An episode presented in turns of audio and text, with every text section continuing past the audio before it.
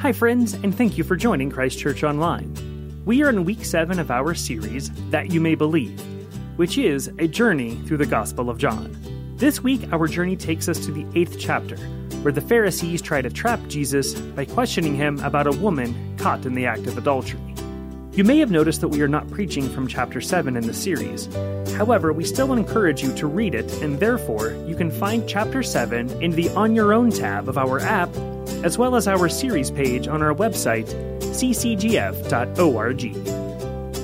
Now, here is the Reverend Dr. John Guest with this week's message. Thanks for listening. Well, it is tough to come out of that beautiful worship into uh, a sordid scene of a woman being dragged in front of Jesus and uh, caught in the act of adultery. What was really going on here is that they were trying to trap Jesus. You've got to get that at the heart of this picture. We're in a series that you may believe. And that you, one by one, have a decision to make in relationship to this Jesus. The sordidness of the scene had several components to it, like the hypocrisy of the religious leaders who bring this woman. They want to get rid of Jesus. It's not about the woman. But they use her and her shame to try and get at Jesus. The idea of stoning a woman caught in adultery or an adulteress comes right out of the Old Testament law. But that had been relaxed as a judgment. But these hypocritical religious leaders who'd done the relaxing now want to trap Jesus by bringing this woman in front of him and presumably finding fault with him in how he responds to that situation.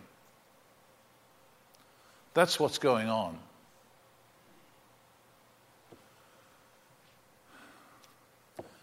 I don't know if you've ever had anybody try to bring you down. But throughout the Gospels, Matthew, Mark, Luke, and John, the religious leadership stalk Jesus. They're trying to find some way to get rid of him to fault him, to judge him, because they hate him.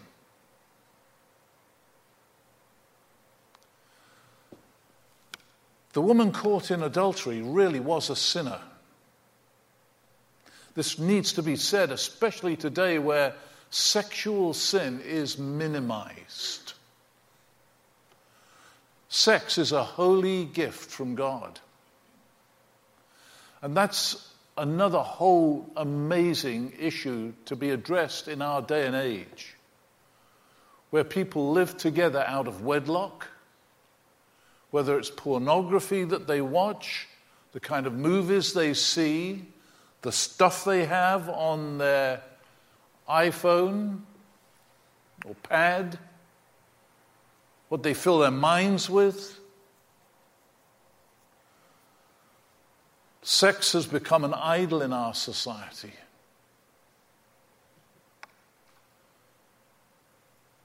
I was sorry to hear Cate Blanchett, who's a phenomenal actress, say this week, in a disgusting way, at least she was quoted this week, that her moral compass is in her vagina. Oh, that it were. Oh, that there was some sense of moral compass about sex. You've got older people living together for whatever reason, not marrying. And sex is just being used in our society as some kind of addictive drug without fault. The one thing that in amongst maybe a few others, you're not allowed to judge anyone for. So, sexual sin is real sin. And she was caught in sexual sin. What's obvious is that there were two people committing adultery. But for some reason or other, the religious leadership, these guys, had somehow let the guy off. There should have been two people standing there. But it was the woman they drag in.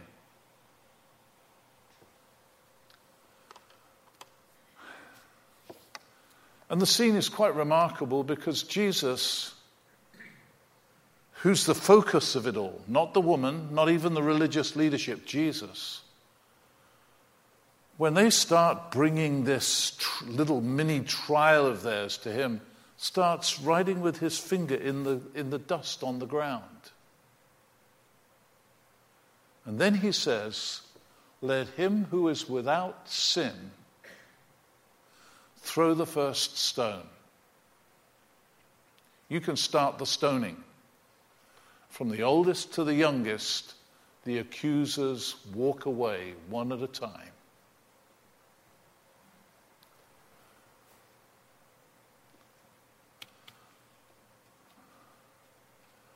What do you think Jesus was writing on the ground? Do you think he was doodling? sort of, you know, sets the question, sets the stage, and then it's just sort of like doodling. Like you, listening to your math teacher, drawing pictures on down the side of your page. Do you think that's what he was doing? Nobody knows what he was doing, but it has been speculated that what he really was doing was writing out the Ten Commandments. So they're looking at him write the Ten Commandments, and by the time he gets to number 10, they're all gone.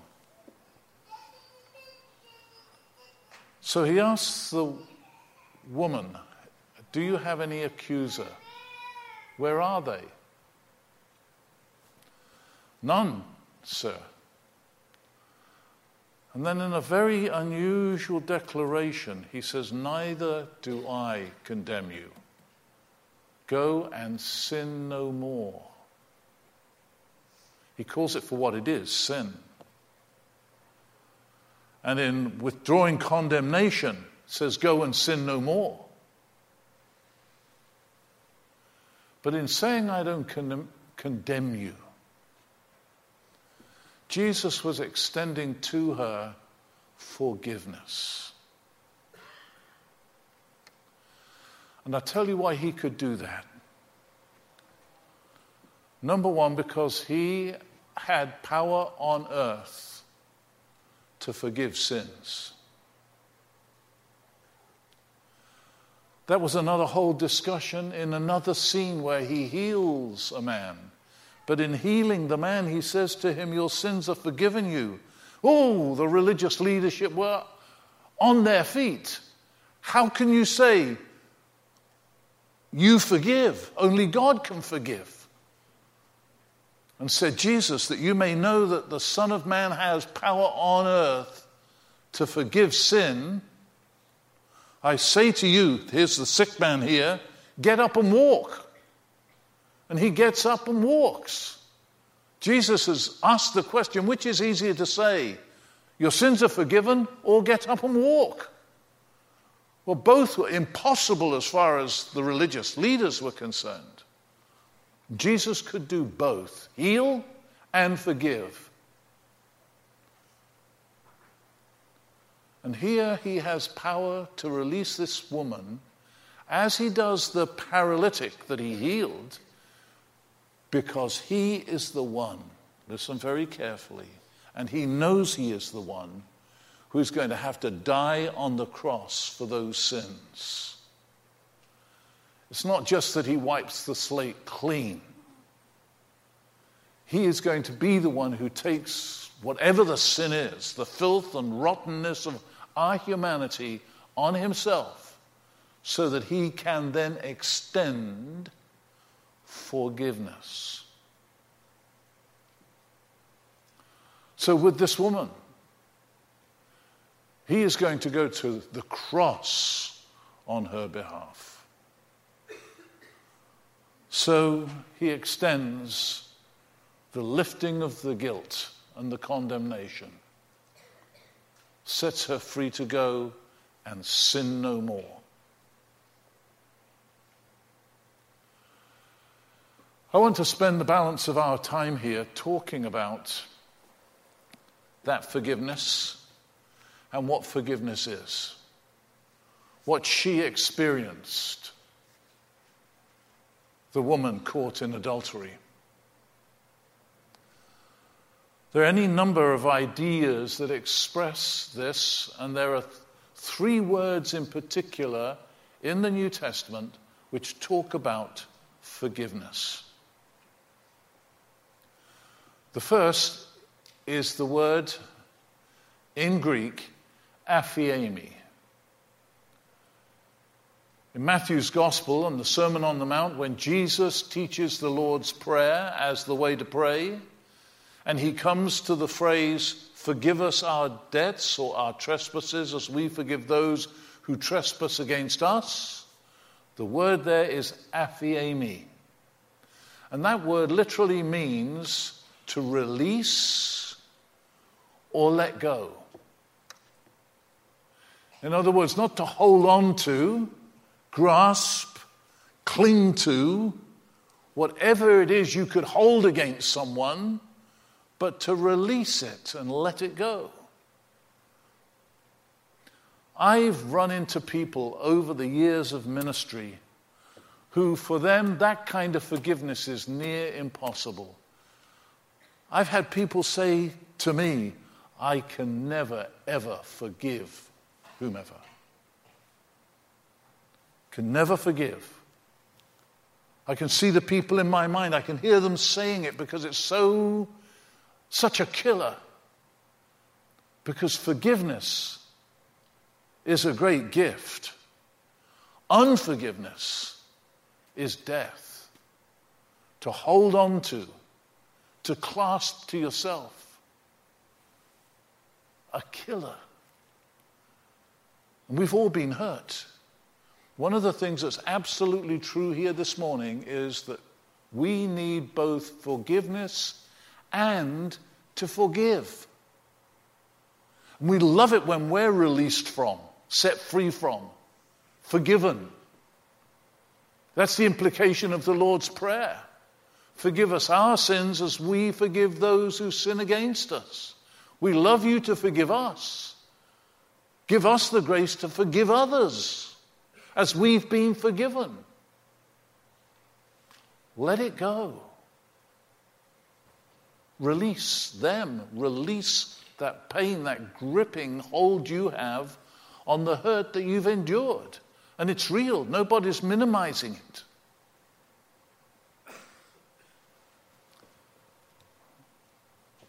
A number of years ago, when our now 30 year old daughter, this is how many years ago, was like maybe three or four, she was home, uh, was not going to school yet, and we were having our floors sanded.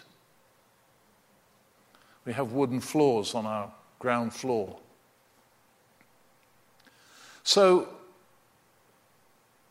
the guy's coming to do the sanding came early in the morning, and one of them had a basket about this wide, about this deep, and this deep. And I knew what was in that basket. I'd seen those baskets before. It's full of pigeons. And I knew what he was going to do. I've seen that before. So I ran in and got our animal loving little girl and said, Come on, you've got to come out and see this. Got her out of the bedroom, got her out into the front garden because I knew this man was going to take the lid off that basket, lift it up, and let those pigeons go and they'd make their way back to their roost, homing pigeons.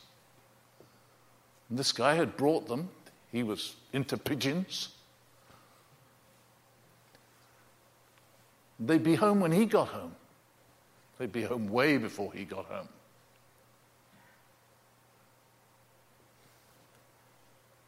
Some of you are carrying in your lives basket full of pigeons. You got stuff. Memories upon memory that you won't let go, give up on. And every time you think, you're stirred with hate and bitterness, resentment.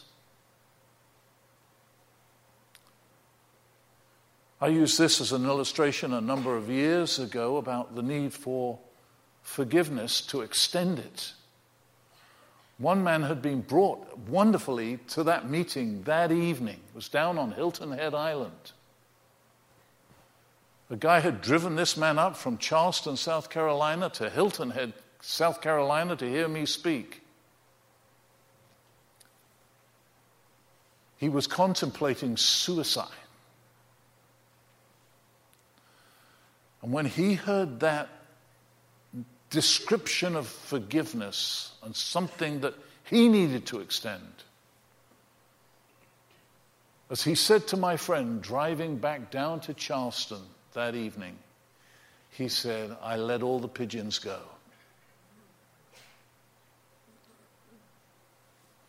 Actually, invited Jesus into his life. But he said, I've let the pigeons go. Aphiemi, let it go.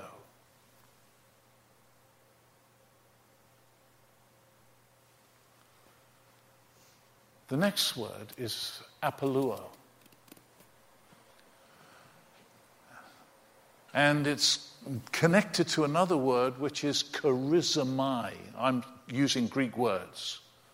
And you can even hear in the word charizomai, charis, which is grace being gracious. In Greek, the word charis is where we get grace. And what it literally means is to absorb the debt. So, for instance, Jesus told a parable about two men who owed money. One owed an immense amount, and the other owed a small amount. The guy who owed the immense amount, when he's in front of the man who's demanding that he pay back what he owes, pleads, pleads with him for charizomai, forgiveness of the debt. He actually says, I will pay you back, but everybody knew in that scene there is no way he's going to get to pay that debt back. It was so immense.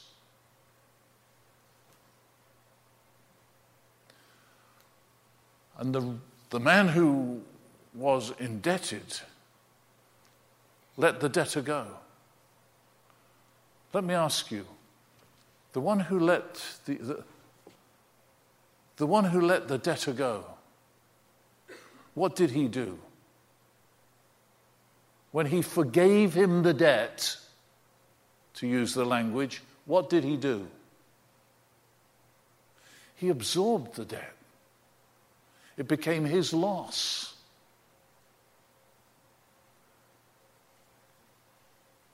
He let him go.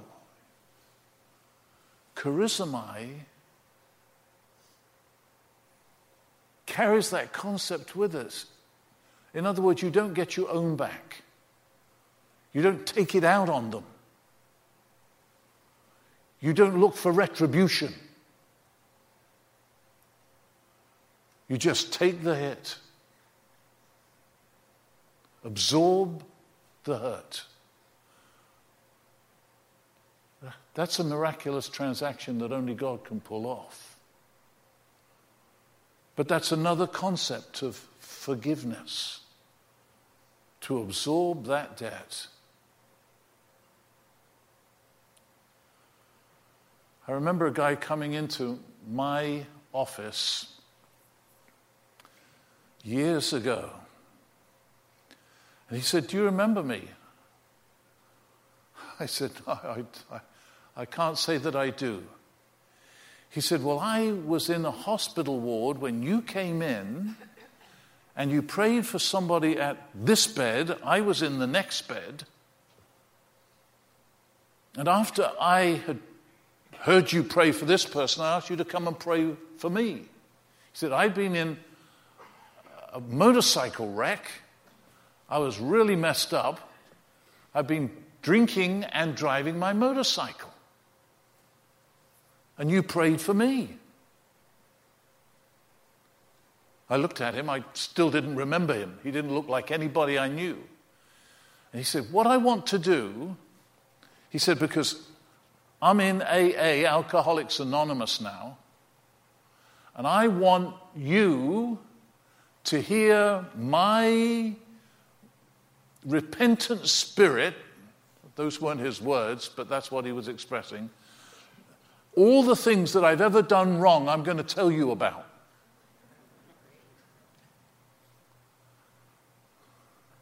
Because that's what I have to do in AA. I've got to tell you all this stuff I've done wrong, where I can to make amends.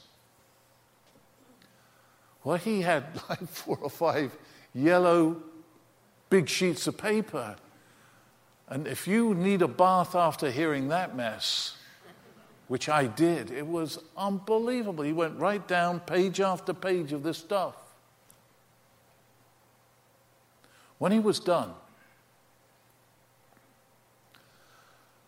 I took his sheets of paper and, w- and with them himself, I took him, and we went into the church itself to the Lord's table, the altar. And I took with me a hand that sat like this, a wooden carved hand that had a nail in it. That another AA guy had given to me and had written on the underside of it, Is there any greater sign of love? This sat on my desk. I took that with me and we went into the church, just the two of us, and I put that hand on the Lord's table and I took his stuff, folded up those pieces of paper, and punched it over the nail on that hand. And then we both knelt down. And I'm saying to him, everything you have ever done was taken by Jesus on the cross and forgiven. He took it. It's actually a scripture, Colossians chapter 2 and verse 14, which expresses this so perfectly. Let me read it to you.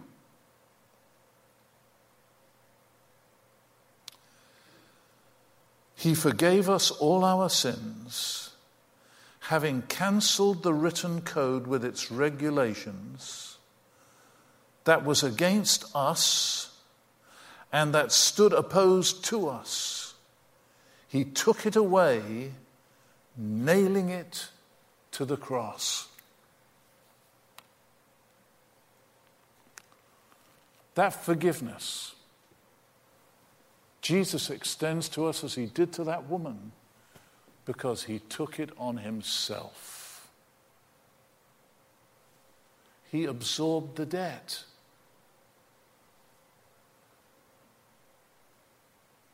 We are the people who owe the massive amount to God who would forgive us? Are we going to hold that little pittance of aggravation that somebody, in comparison to all that we've been forgiven, we might demand retribution for? Someone else who's hurt us, sinned against us?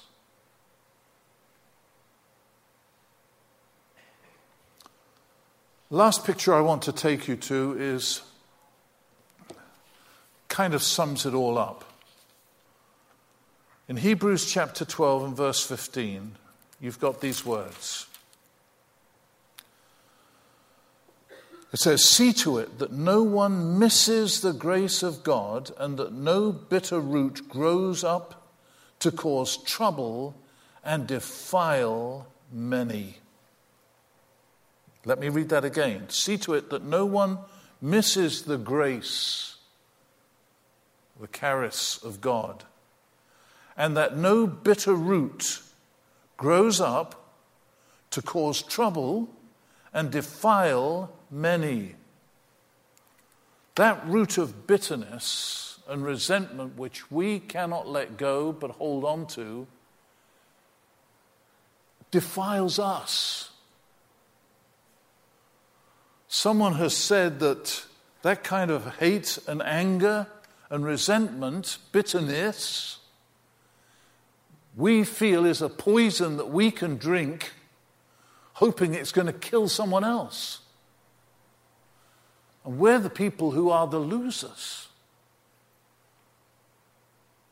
So, that kind of forgiveness God has extended to us in Jesus.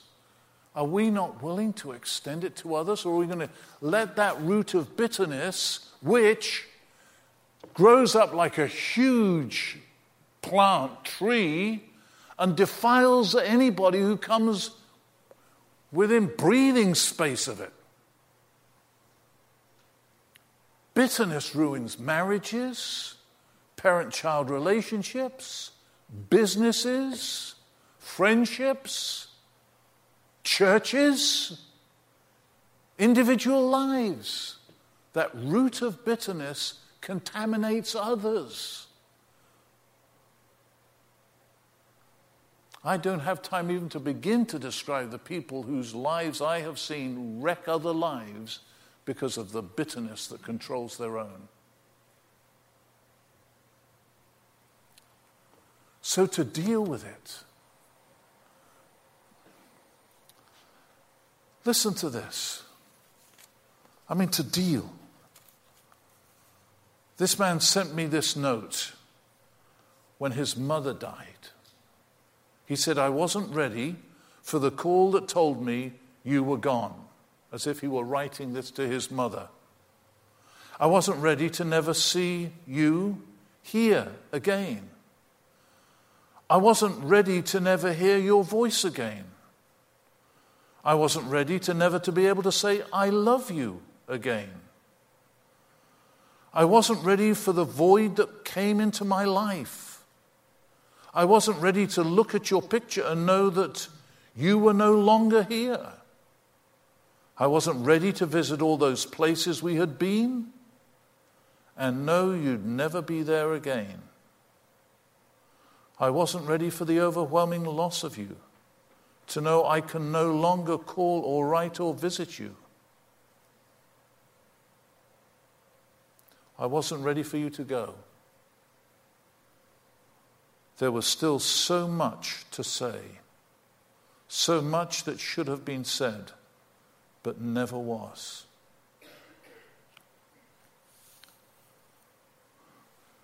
Some of you have got stuff you need to go from this church and get dealt with today. Whether it's a phone call or somebody you need to go see and speak to. Don't hang on to it. I don't know if you know the name Bear Bryant, the nickname Bear, and then Bryant. He's, he is a dead man, but was the legendary coach of the Alabama Crimson Tide. Legendary.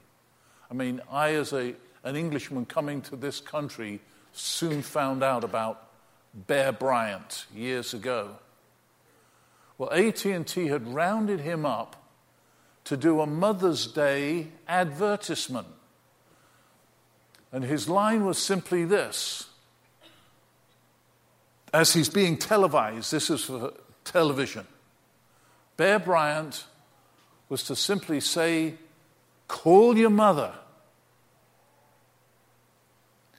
Call your mother. In other words, ahead of Mother's Day, Bear Bryant is telling everybody, go call your mother. And he was kind of, whatever the words were, it was really wooden. It, he, I'm lousy in front of a camera, I have to tell you. And I understand, he, he like, it wouldn't come. And in the end, in frustration, because they went take after take after take, in the end, he said this You call your mother, you hear? I wish I could call mine. That one took. It was aired, and within days, TV station gets this call. Who made that ad? They send them to the agency, the ad agency. Guy calls up the ad agency. Who made that ad? They send it to the guy who was responsible for that account, AT&T, to his desk. Who did this? The guy says, Well, I did. He said, Thank you. When I saw that ad, I called my mother. I hadn't spoken to her for 12 years. And the guy said, What? You know, it shook him. He thought he was going to get reamed out. Now he's being told, complimented, thanked. And then he said, the guy at the other end, You don't understand. My mother died the next day.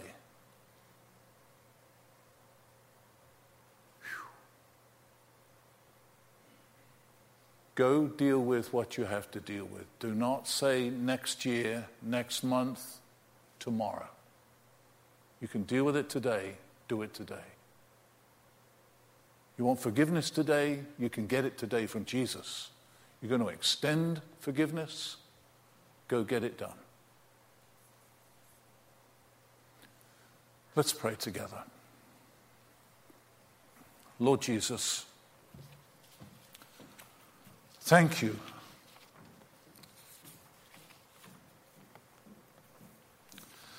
Thank you for taking upon yourself all our sin.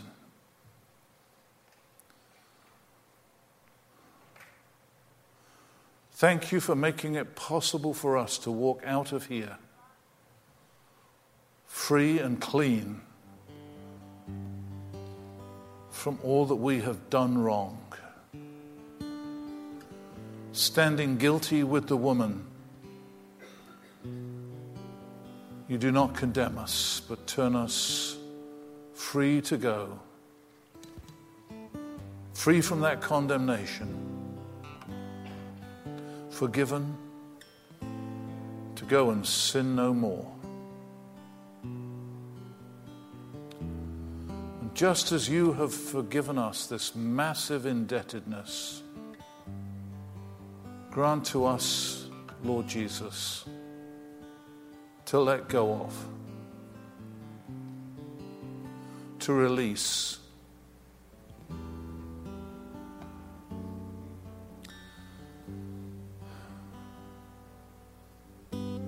To take the hit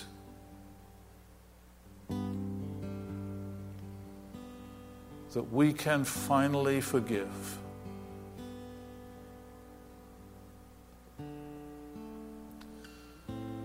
Set us free from the bitterness, the killing bitterness that's rooted within us. Give us the grace this day, Lord Jesus, to forgive as we have been forgiven. And we pray this because of you, Lord Jesus.